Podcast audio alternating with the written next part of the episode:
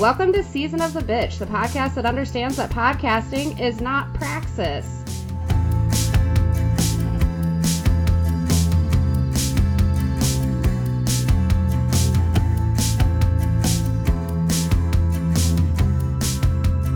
Today we have Ambria, Hope, and our amazing guest, Shawnee Smith.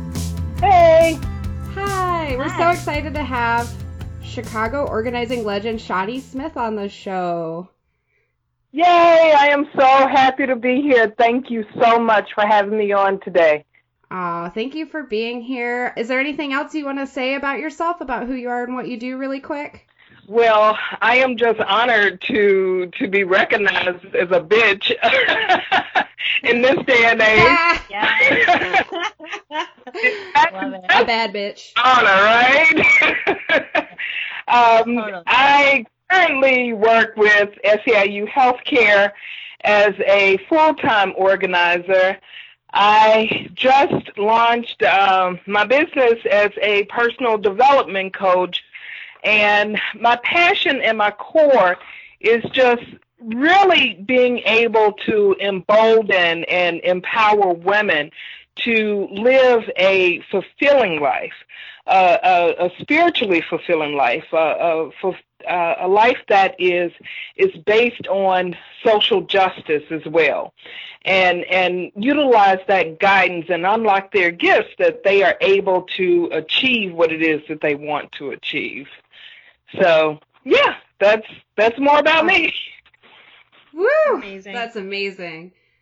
Uh, okay, so um, we're also going to ask Shawnee to explain a little bit more about what she's working on and her experiences um, a little bit later on. But first, we kind of wanted to talk about a basic explanation of organizing because we like to assume, you know, that everybody comes to the table with different amounts of background knowledge, and that's one thing we always try to consider. So, what is organizing? We often hear people say things like, you know, when you do it this way, that's not organizing. And that might be confusing for some folks. So we'll talk about what it is and some of the broad strokes a little bit later about disagreements with it, particularly here in Chicago.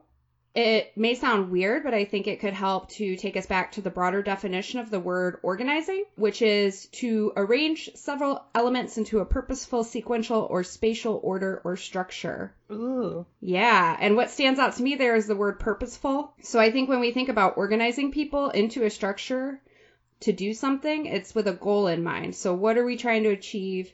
How are we doing it? And I'm going to read a quote from Marshall Ganz, who was the director of the United Farm Workers Union for many years, and he defines organizing by listing out all the things that an organizer does. So it's the first paragraph of his brief article that's just called What is Organizing?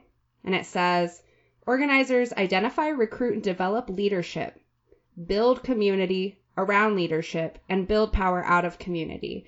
Organizers challenge people to act on behalf of shared values and interests. They develop the relationships, understanding, and action that enable people to gain new understanding of their interests, new resources, and new capacity to use these resources on behalf of their interests. Organizers work through dialogues and relationships, understanding, and action carried out as campaigns. Whew. Hmm. This can all sound kind of abstract when you don't have any experience with it. So, to be a little bit more literal, I mean, something that I've learned is that a lot of organizing is just talking. Oh yeah. Uh, it's building relationships. Did I hear a yeah? Did I hear an amen? I said Yes. yes. awesome. You know, and that's the thing is it's about building relationships within a group of people that need something in a purposeful way that hopes to address that need and then do it, you know, and doing it in an organized way. And so it's about formalizing all of this casual conversations that we have around shared problems so that a group of people can figure out a strategy so that you go from, you know, grumbling in the hallways of your office or in G chat to creating official communications and making collective demands.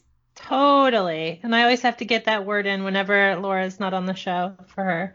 Um, but I also think that organizing means helping others to see the ways that their problems are shared or at least connected, and that that in turn helps them to fight the system So that's also why looking at things intersectionally is so key. It helps people find allies in others who maybe aren't necessarily exactly like them, but they have some of the shared problems and are being hurt in similar ways. And this builds even bigger people power.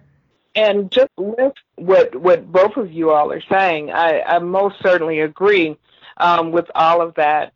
But I also say that the key, the primary key for organizing, particularly from my perspective, is building relationships, building authentic mm-hmm. relationships.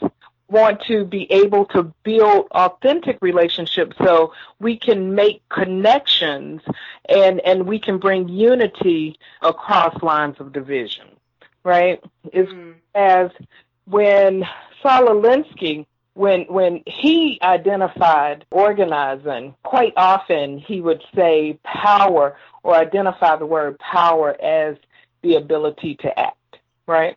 Mm-hmm. And, and when you talk about what does power look like, in the organizing world is often defined that power is organized people and organized money. And that's good and all of that as well. But if you don't have an authentic connection with someone, you truly cannot help them to act within their own interest. Mm, absolutely. And I love to hear you say that because also I think another important aspect of that is that you can't hold people accountable without a genuine relationship, mm-hmm. you know? You can't hold people to their commitments. You can't motivate them or challenge them. And you really can't be motivated or challenged by them if you don't really know each other. Mm-hmm. That's true.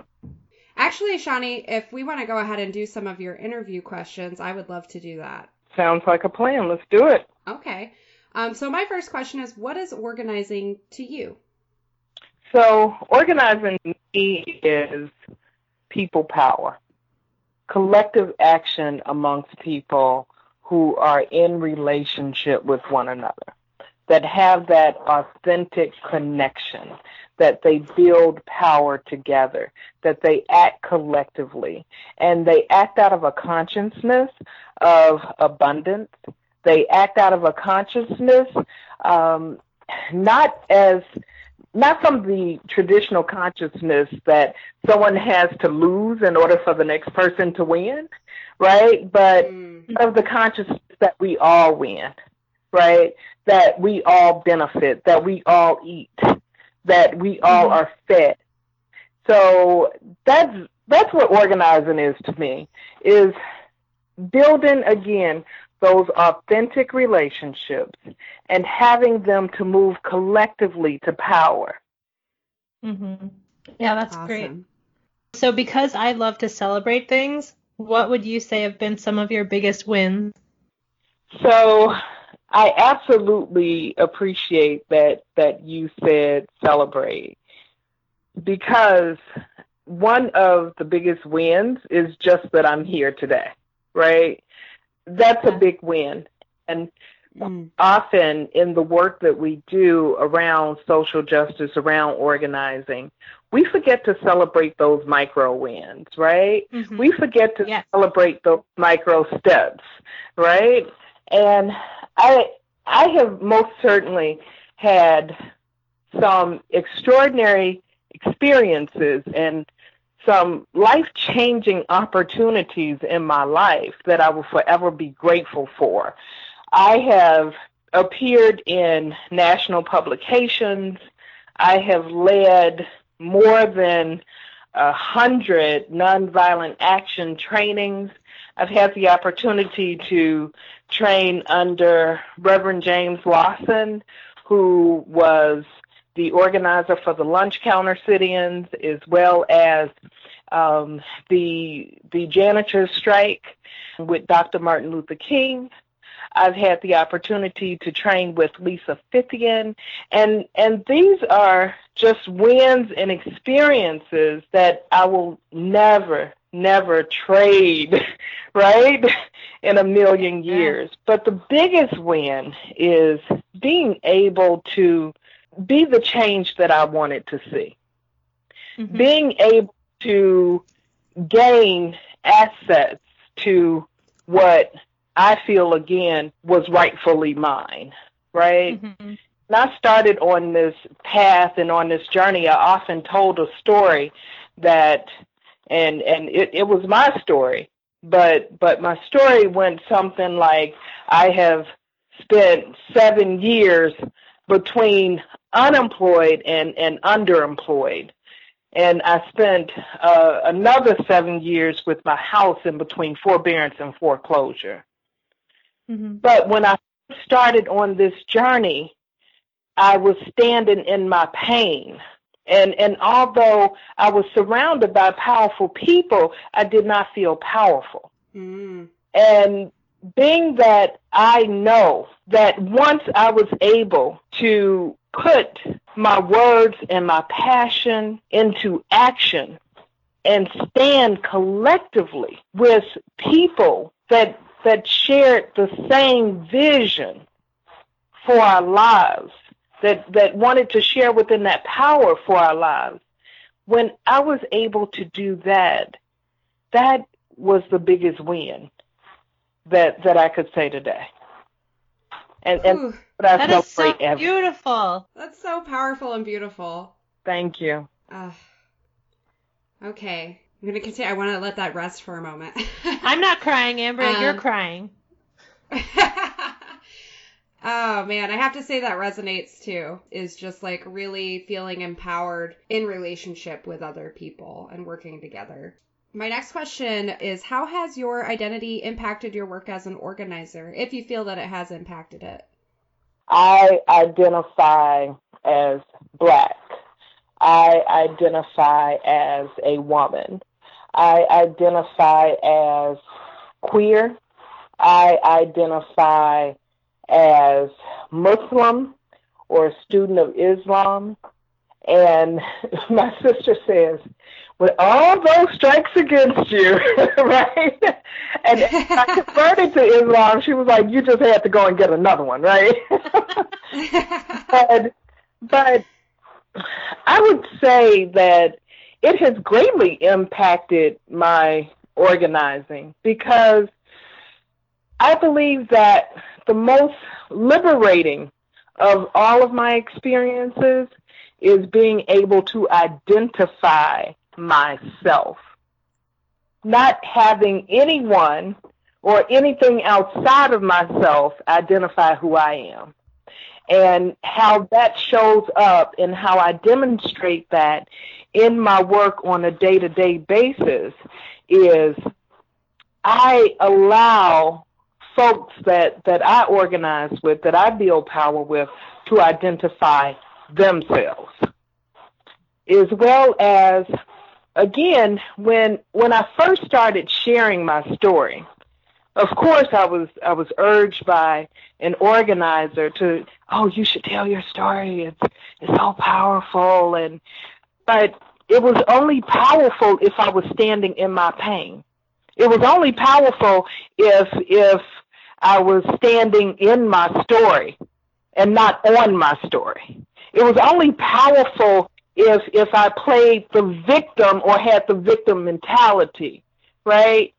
And and mm. something that I always wanted to change. So some of the things that I incorporate with my work today is allowing people to tell their own story, but understand that they are not a victim. They are a victor, right? That there is victory. Tell the story of, of how you have come out of that, right? Share the lessons that you've learned on this path and in this journey. But again, there are just so many different ways in which I want to say how my identities impact the work that I do today. And it's mm-hmm. always giving a voice to people and allowing individuals to find their own voice. Mm-hmm. Yeah, that's amazing. Kind of along the same lines, uh, my next question is if you have any advice for people who are new to organizing, especially those who might feel kind of like outsiders. Yes. so start with a very radical idea. Mm-hmm. Start the idea that something is right with you. Start Wow. with the idea that everything is right with you. Too often, when you come into organizing, we are often told that something is wrong with us. Too often, when we start organizing, we are told and we are taught to tell other people that there's something wrong with them. But what if we started with the radical idea that there is something right about us and that something that's right about us is everything? Again, stand on your Oh. story and stand in your truth and Mhm. live that. Identify yourself. Be comfortable in your skin. Oh, that's so Oh, that's powerful. beautiful. I read an article uh, by a brilliant Native American woman named Eve Tuck, uh, who is a well-known thinker, and um, she talked about uh, how often communities of minorities, people of color especially, are treated from this idea that center, like treated in a way that centers damage and the damage that was done to them and how damaged that they are and that our research and that our work for social justice so seldom is about the power and basically any positive aspects of what those communities have to offer to the world and the things about them that are already amazing and upholding those things. And although it's true that damage has been done to them, to always be focusing on that, like you said, it's standing in your pain and it's forcing them to stand in their pain instead of letting them be powerful. That's right. That's right. One thing that we always have to remember that a victim needs is a victimizer and a slave needs a master. It's important that we are the masters of our own story. We are the masters of our own path, right? And and that we always stay in victory. And and that's what's truly truly important. Mhm. Whew. Back to kind of the hard parts about organizing. Can you talk about the challenges and maybe the importance of creating genuine relationships? You mentioned this earlier, but maybe you can go into it more. Mm. There are so many challenges in in creating genuine relationships. First, let's let's start from quite often where the root of organizing is taught from, and and that's the Saul Alinsky methodology, right? The the problem that that I have with the Saul Alinsky methodology in particular is because when we talk about building power and we, when we talk about building relationships, he starts from a basis or point of the outside agitator. In saying that, the people who are facing the oppression or the unjust treatment are powerless to understand what it is that that community needs or how to get out of their situation. It's it's almost to saying folks are stupid, right? Mm. Mhm. that that they need the great white hope to come within poor communities, within black communities, within communities of color, right? And they need a savior.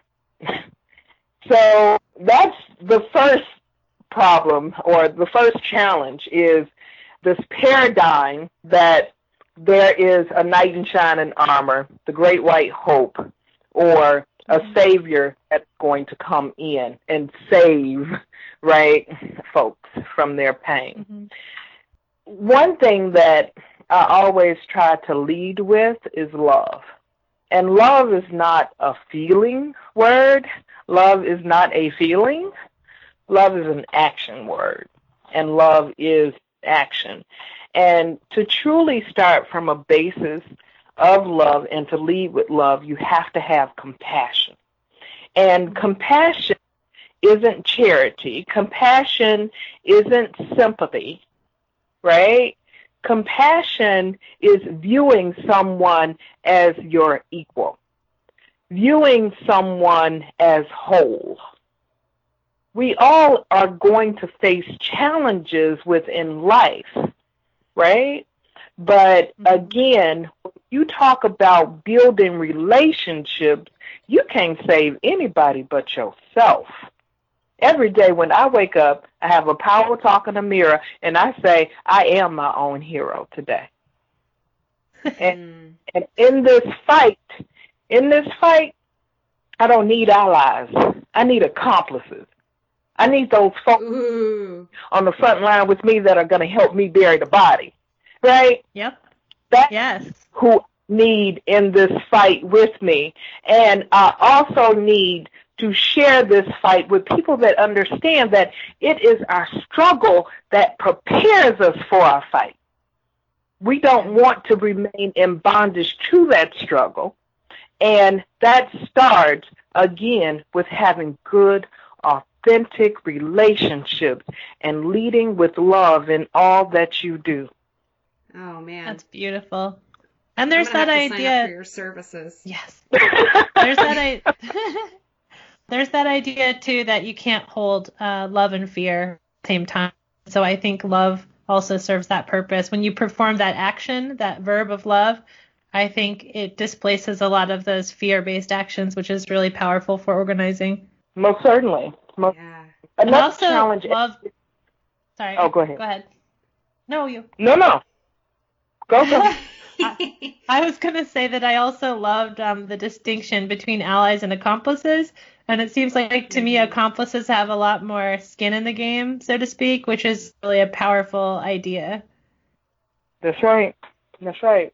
One thing that I was going to say, another challenge as it relates to relationships, is within the, the methodology around organizing that is, is popular as well, we are often trained to have a public life versus a, a personal life, right?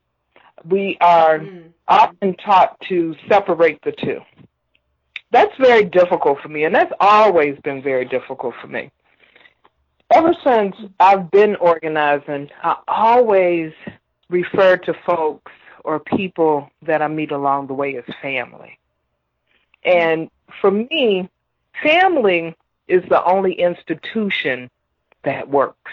For me, and, and from my experience, and I can only speak from my experience, yes, I have I have been hurt beyond hurt, greater from my family than than anyone else. My family has hurt me more so than anyone else, right? That in my life. But at the same time, my family has always been there. My mm-hmm. family has has loved me greater than anybody in all my life. And when I am out here and when I'm speaking to people, when I'm organizing, when I'm building relationships, and when I'm making those connections, I want to see my mother's face in every person that I meet.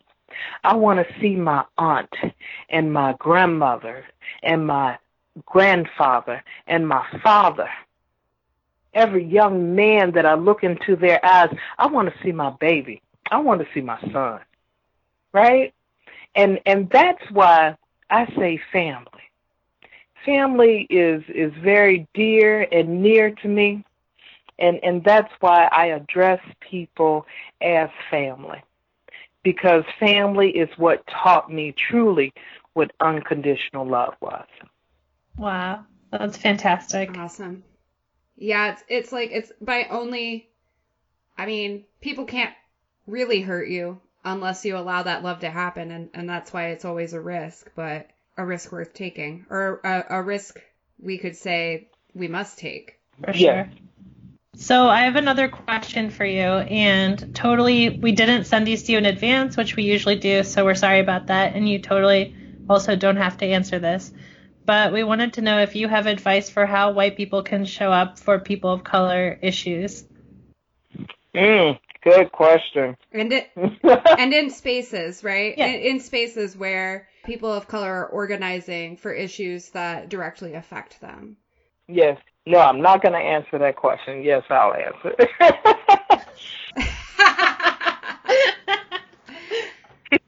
we support you. we support you. We ask because we want to know. I know. I know it's a it's a difficult question to answer, especially if you're talking to white people. I understand. So, first and foremost, I often include in my nonviolent action workshops, as well as when I do exercises around conflict exploration, I often include how to protect communities that are viewed as traditionally marginalized communities are often viewed as oppressed communities. Mm-hmm. because first I, I say often viewed as because by far our black communities oppressed. By far our, our black communities minority right we are a beautiful people and an abundant people so again i often share in my workshops how to be an accomplice, right? Again, we want to go back to that accomplice. We we want to approach and, and work with folks that we have authentic relationships with. Start with first, it is not a black person or a person of color's job or responsibility to teach anything, right, about how to treat us mm-hmm. or how to approach us, right? It should come as second nature and it should come mm-hmm. out of love, right? Mm-hmm. And really quickly, I say when you focus on that that you don't want, you end up getting more of it. I'm going to give you an example. You all ready? Yeah. Yeah. Okay. Embry, are you ready? You ready? Yes, I'm ready. Okay. So, um, this is the first thing. Whatever you do for the next 30 seconds, I don't want you to think about guns. I don't want you to think about machine guns, Glocks. I, I don't want you to think about handguns. Whatever you do for the next 30 seconds, I don't want you to think about guns. Don't even think about bullets. Right? don't think about gun laws, gun control. Just don't think about guns. Okay. What'd you think about? no, I did it. I didn't think about guns. I tried to think about ice cream, but my ice cream kept having bullets in it. Right. or gunpowder on top, right? Yeah, exactly. No, it was like an yeah. ice cream sundae with some gunpowder on top. It was all kinds of messed up. The little tiny part of my brain that lights up when you think about guns was exploding like fireworks. So the point of that was, is if you lead to build a relationship and, and all you want to focus on, I don't want to offend that person. I'm going to walk on eggshells, right? right? I don't want to hurt them. I don't want to do anything wrong. That's exactly what you're going to do. you're going to put your foot in your mouth each and every time because you're focusing on what it is that you don't want, opposed to being just authentically who you are, right? Yeah. Um, and again, we we want to look at what I said earlier when I said we need accomplices. I want accomplices in this game, mm-hmm. not allies. I don't want people to sympathize with me. I don't want people to say, oh, poor Shawnee. Right? I want people mm-hmm. to see me in, in, in all my beauty, my magnificence, and in all my power. And, and understand that I am whole, I am not broken. Mm-hmm. I want people to empathize with me. I want people alongside me who, again, just like you had said earlier, have some skin in the game, that has experienced a similar struggle or have a, a similar challenge. I'll never forget, um, there was this one time I had gotten on the bus and there was a, a guy uh, sitting there, and I had seen him around the neighborhood. He often had mounds and mounds of bags. His clothes were quite unkempt and just did not look clean. His hair was uncombed, and he had a little smell about him. And he was sitting on the bus, and and as I was getting off, I decided to give him two dollars. And he just about stood up and cussed me out. Wow. He said, I didn't ask you for any damn money, did I? Mm. And that always stuck with me.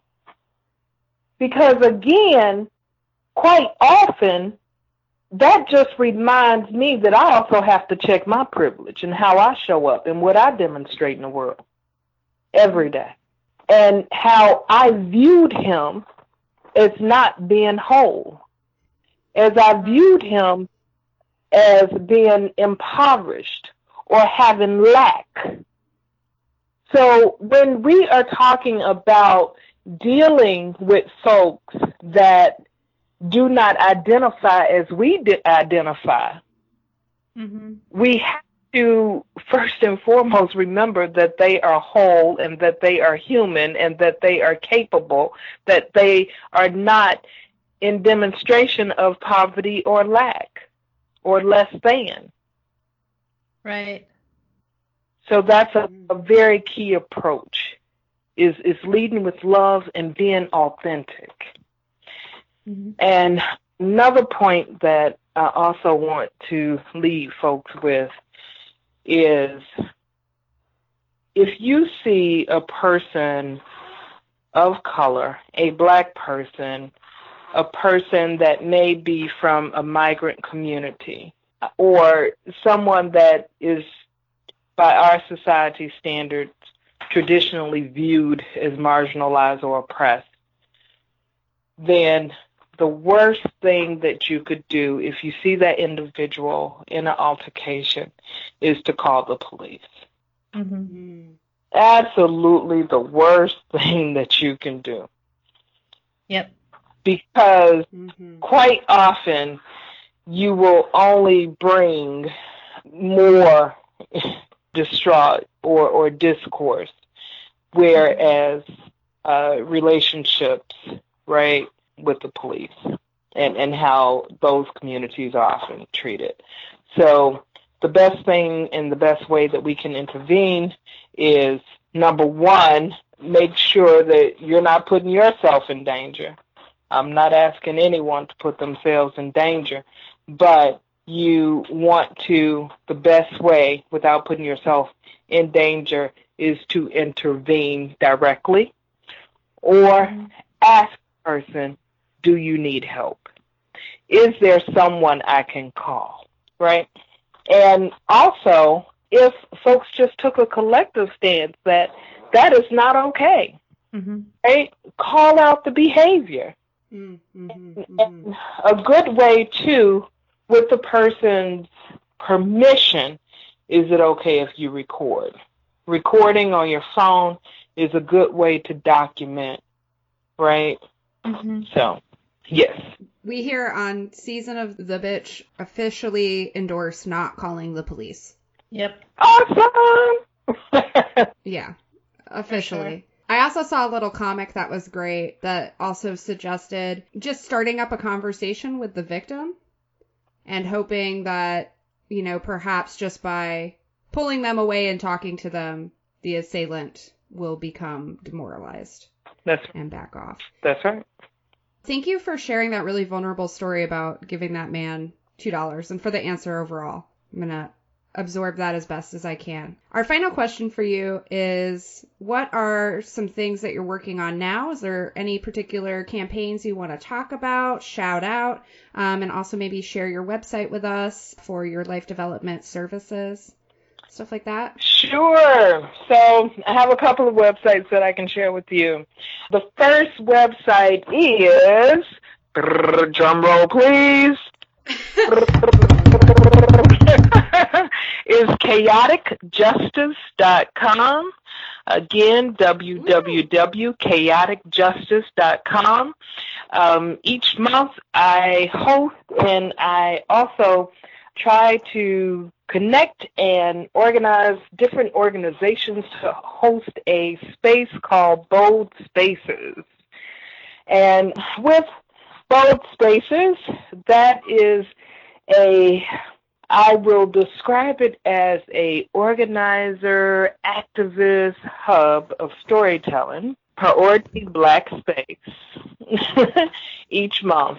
So black folks and, and their accomplices are welcome. but, uh, but can you can find out when the next bold spaces will be if you go to www.chaoticjustice.com. Any actions or any trainings that I have coming up, you can also check them out there at chaoticjustice.com. In terms of personal development coaching. For my personal business, you can go to drumroll please.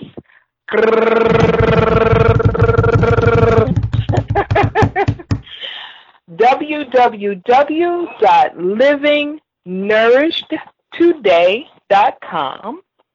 Again, that is www.livingnourished.today.com. Yes. Other projects that I'm working on Poor People's Campaign. I still do nonviolent action training workshops. So if your organization needs any type of nonviolent action training or a workshop done, I'm the person to call. I successfully have trained over 500 folks for the Chicago Women's March. I have done a number of, of marches in the past: Tax Day March, Science March, uh, Anti-Racism March. So it's May Day.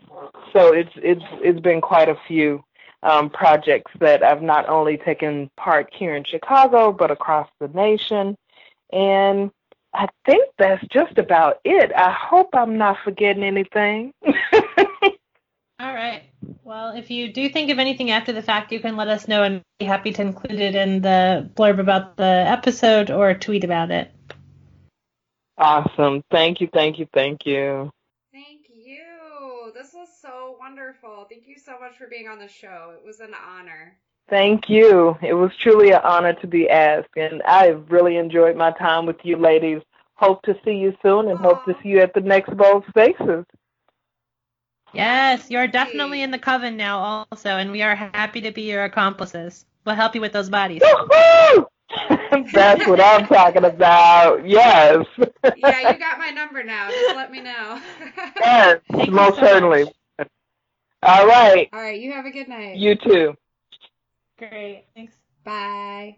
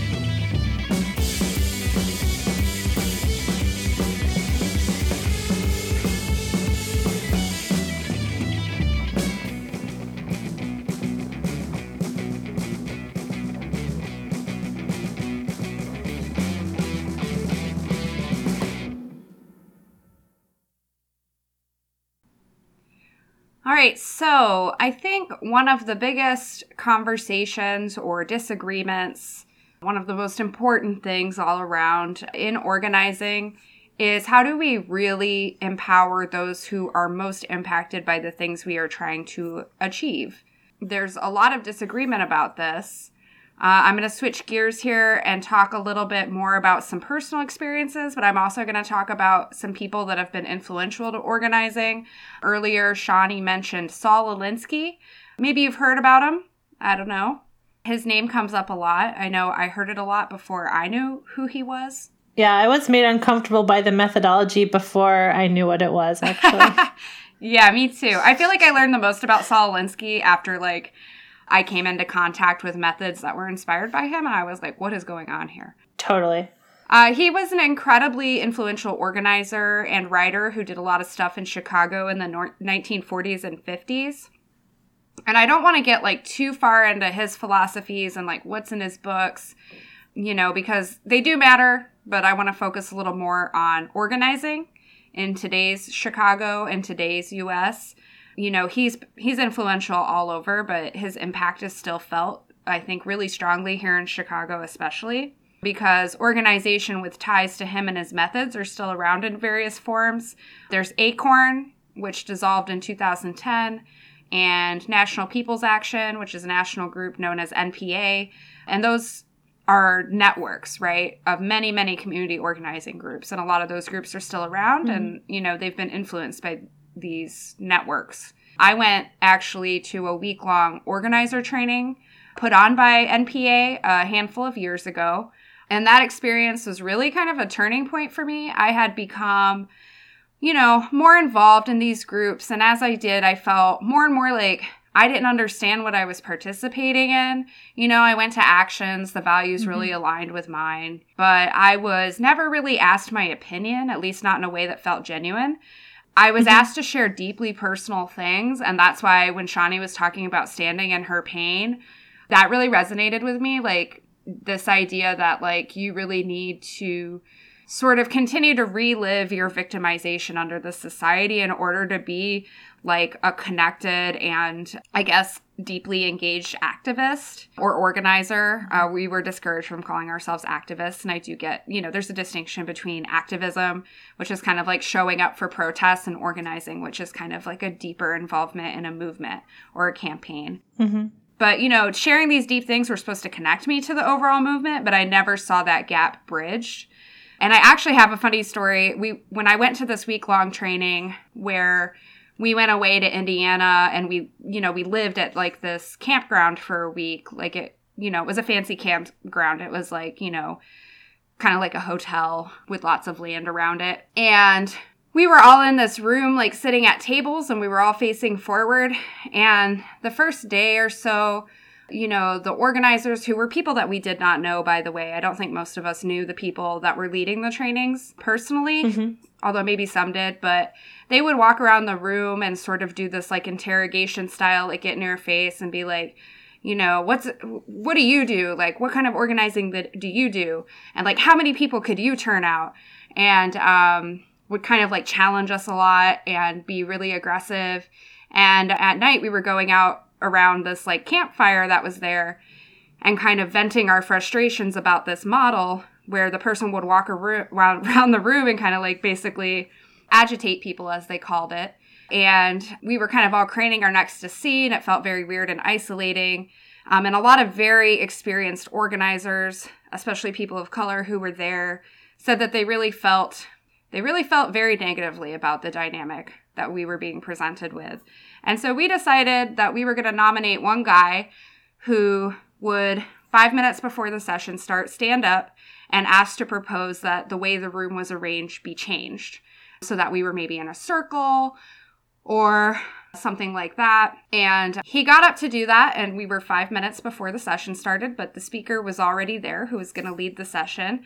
And when he got up and asked to make an announcement, she like, she stood up and she was like, absolutely not this is my time. And he was like, well, actually, we're not supposed to begin for we, and we kind of started to be like, hey, you know, the session hasn't started yet. We'd like to say something. And she was like, no, sit down. This is my time. And Whoa. on my time, like, you don't speak. And this is a woman who's an organizer in Chicago who's pretty highly respected. And we were all just flabbergasted. And this was like an older, and by older, I mean maybe like, I want to say late 30s, early 40s, an older black man who had paid uh, or fundraised probably about $600 to participate in this training, who had traveled here from Mhm. uh, maybe another place in Indiana or Southern Illinois. Mhm. And he ended up leaving the training after this. Ugh. Uh, it was incredibly tense and weird. We were all very kind of shocked at the reaction from her. So, long story short, Yeah. um, yeah, that really changed my perspective on organizing in general and kind of set me up for some of the ideas I have now about why some of these methods I think lead to this kind of hierarchy and authority that's just like really run amok, in my opinion, and does not engender like true engagement and genuine relationships of the sort that Shawnee was talking about. Yeah.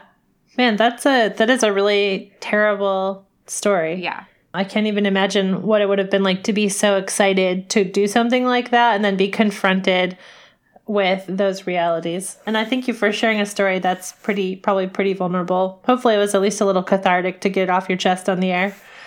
Yeah, we'll see if, if anybody uh, from the NPA tries to email me. True. Yeah, I think when when any approach sees some amount of tangible success, regardless of the reasons for that success, it will always be picked up and promoted by other organizers. And I think this is true particularly for new organizers. I think oftentimes there's not a lot of analysis done on why something worked under specific circumstances. And we know that times change and all communities are different. And this certainly includes technology and social dynamics. So I think there's room for a wide range of tactics in the movement. I've always liked the idea that organizers are free to try whatever, and if it doesn't work, it'll fail on its own. I've seen this with DSA chapters. So when I was on the National Political Committee for DSA, we would discuss a chapter that was doing something that we thought probably wouldn't be successful or maybe we were skeptical about.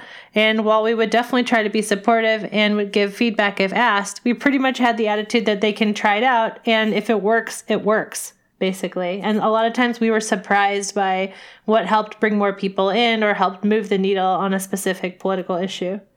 Mm, yeah, totally. Yeah, and it makes you it- it makes you wonder how you know, I think when you get involved with organizing, like an organizing style that you don't agree with, right? Like you said, like I'm very Mhm. much like I mean, a lot of the people that were involved with these groups are people like I have so much respect for who share so many values with me and who have many of the same visions of the world that I do. Mhm. And so for me it was it was very disorienting and I just like I would just ruminate on how something that had the language and genuine goal of empowerment could feel so disempowering. You know, a lot of Right. times when I was involved with these groups, when I tried to research something or share my opinion uh, about what we were doing, I felt like people were almost mad at me. It was like incredibly hierarchical, and the relationships felt superficial Mhm. to get more theoretical again, there's a writer and an organizer named Jane McAlevey. I think that's how you say her name. I'm not totally sure. She makes a distinction between organizing and something called mobilizing. And I think this is Mhm. really something that helped me make sense of what was missing when I was involved with these groups. So I'm going to read a little paragraph by her. She says, Organizing is a high participation, movement building, long term approach that emphasizes building the power of workers to challenge the power of capital. It helps people through a transformative process of self discovery, leading to the realization that solidarity is both essential and beautiful. Mobilizing, on the other hand, is a campaign focused, short term approach that does not build the kind of power that can change the structure of elite power. It aims to replace the bad elites with more responsive ones who can be counted on to say the right things, but all too often not do them. You know, she goes on to say that mobilizing isn't completely bad. Uh, you know, it's a tool, but it shouldn't be the only thing that you're doing. And that makes sense to me, seeing that, like, being involved with groups that call themselves power organizations are very much about, you know, head count. How many people are you turning out? How many people can you turn out? You know, as I got trained, I, I was getting the sense that I was being trained to get people to show up and follow marching orders.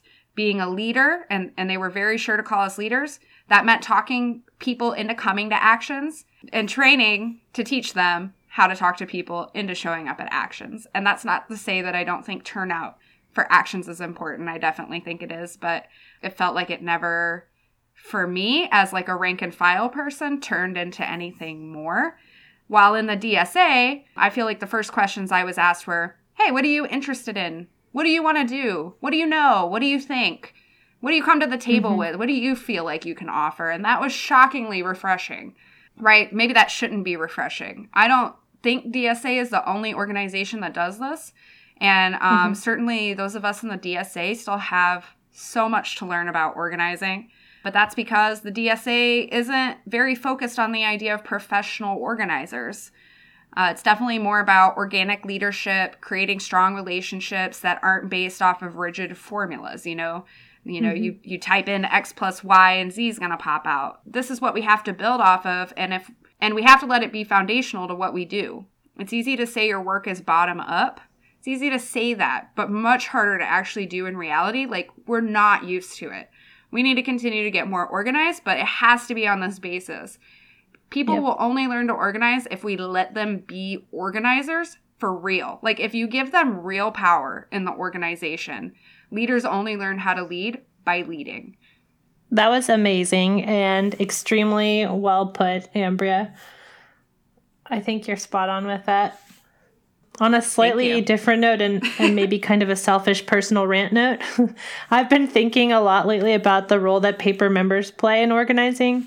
And my definition of a paper member is just somebody who signs up, pays their dues, but isn't necessarily active in meetings or actions or more kind of real life things.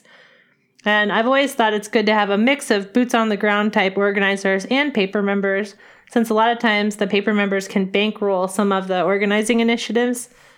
I read in a uh, meeting summary recently that some members in Chicago want to try to activate paper members and get them more involved. And I think that might be a worthwhile endeavor. It never hurts to ask or to try. I also think it's very possible that paper members can't or won't do things like go to meetings or show up at actions for a variety of reasons. And I think that's okay. It's kind of the each according to their own ability thing. And I think in my experience, most people have either time or money, but not usually both at the same time. So it's fair for, for people to put in whatever they have at the moment. And I also just personally hate when things become voluntocracies where the people who have the most free time, who can go to the most things, end up having all the power. Yeah, I um I'm one of the people who is doing the mobilizing thing and I think it's awesome to try to reach out to people more even if it's not to get them involved but to just like hear from them and hear what they think. Yeah. Um and yep. get to know them. But I do like I have noticed like most of the people that I've tried to reach out to like are not very responsive and I think it's worth it if like one person on my list gets more engaged if that's what they wanted but yeah, I, I uh-huh. agree with you. And I, I like that you're bringing in sort of the positive aspect of this of, you know, it's not necessarily a crisis if not every single person in the DSA or any organization is like out there at every march. Right. Yep, exactly. And just to be careful when we talk to people that, like you're saying, if you approach somebody and say, we're so glad you're involved, we'd love to learn you know more about you and tell you what we're doing. That's fine as long as you're not making them feel bad for not going to more things if they're not able. Yeah if you're not calling them and being like yeah i noticed you don't show up uh, what can we do to, to fix that about you? Right exactly. Yeah it's like um it's like shawnee said assume there's something right with you. Yeah. Yeah absolutely. Obviously we've only scratch the very surface of organizing. If people yep. have questions, I think they should throw them our way. Maybe we can do another episode sometime on this totally. subject in the future. But I think for now, we're going to wrap it up. What do you think, Hope? Yeah, I think so. All right, so that's our show for this week. Um, thanks for listening. You can follow us on Twitter, Season of the Bee. We have a website, Season of the Bee. Um, we have a bunch of merch and some pre-order merch up there, which is pretty darn exciting. Woo, um, rate, listen, review to iTunes. Um, did I miss anything, Ambria?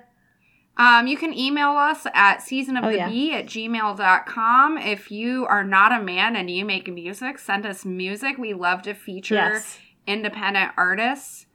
Um, oh, and also if you have any questions or comments, or you think that you're a smarty pants and you want to come on our show, or you think Yep. that you're not a smarty pants but you have some good questions and you want to come on our show, shoot us a line. We'll see what happens. All right. Thanks. Bye. Thanks. Bye. Love you. Bye. Season